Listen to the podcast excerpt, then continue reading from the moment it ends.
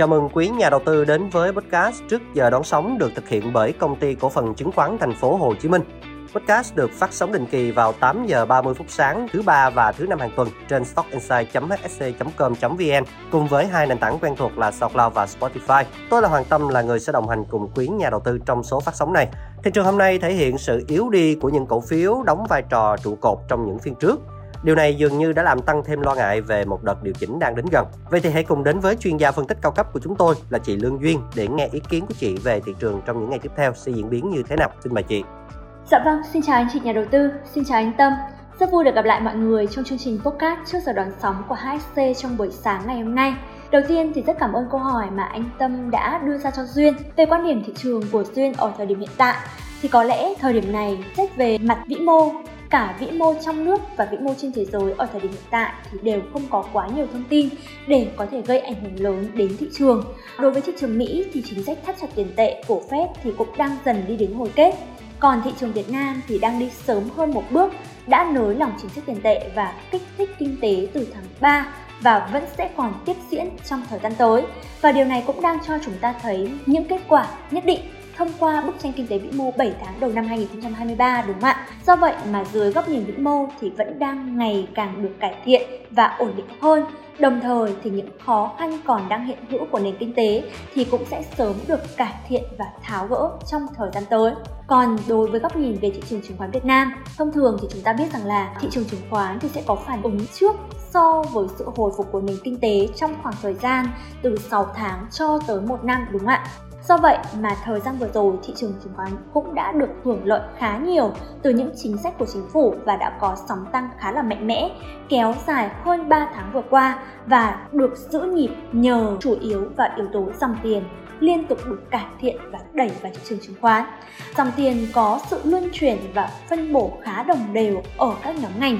nên là hầu như trong đoạn hồi phục vừa rồi, anh chị nhà đầu tư sẽ thấy rằng là hầu hết các nhóm ngành và nhóm cổ phiếu đều đã được thiết lập mặt bằng giá mới, cao hơn đáng kể so với 3 tháng trước đó thị trường thì cũng tương tự như vậy, với mức tăng trong 3 tháng trở lại đây với khoảng là hơn 20%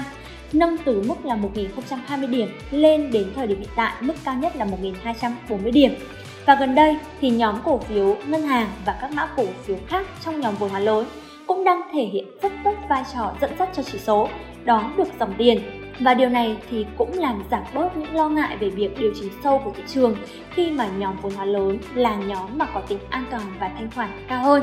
Do vậy mà với góc nhìn trong trung hạn và dài hạn thì thị trường vẫn đang được đánh giá khá là tích cực. Còn góc nhìn ngắn hạn của thị trường chung của chỉ số VN Index thì vẫn đang tiếp tục duy trì đà tăng nhưng sự phân hóa đang diễn ra ngày càng mạnh mẽ hơn khi mà ở vùng cao, đặc biệt tại những vùng cản mạnh, những vùng kháng cự phía trước của thị trường chung. Do vậy mà những việc xung lắc là điều khó tránh khỏi đối với thị trường. Hơn nữa là nếu như mà ở giai đoạn trước, các nhóm cổ phiếu có nhịp tăng mạnh được xuất phát từ mức nền uh, tích lũy khá là chặt chẽ trước đó. Còn ở thời điểm hiện tại thì các mã cổ phiếu đã tăng mạnh sẽ vướng vào những áp lực điều chỉnh và khi đó thì khẩu vị dòng tiền cũng sẽ có sự điều chỉnh tương ứng. Điển hình nhất anh chị nhà đầu tư sẽ thấy ở những phiên giao dịch gần đây, những nhóm cổ phiếu vốn hóa nhỏ, thậm chí là những doanh nghiệp có kết quả kinh doanh quý 2 vừa rồi không mấy khả quan cũng thu hút được một phần không nhỏ dòng tiền đầu cơ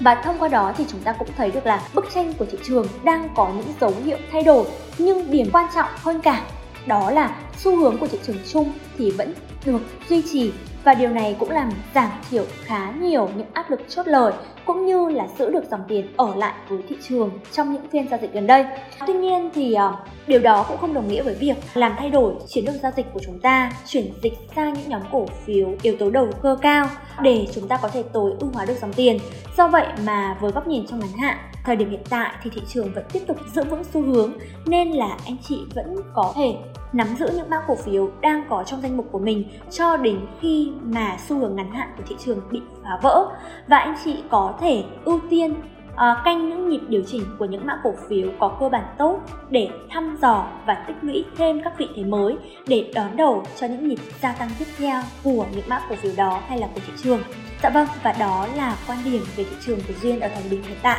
Cảm ơn anh chị nhà đầu tư đã lắng nghe. Cảm ơn anh Tâm. Xin cảm ơn chị Lương Duyên. Hy vọng rằng quý nhà đầu tư đã có chiến lược cụ thể cho tuần mới và chúc cho quý nhà đầu tư sẽ tìm được nhiều cơ hội giao dịch tiềm năng và đạt được lợi nhuận như mong muốn. Xin chào và hẹn gặp lại.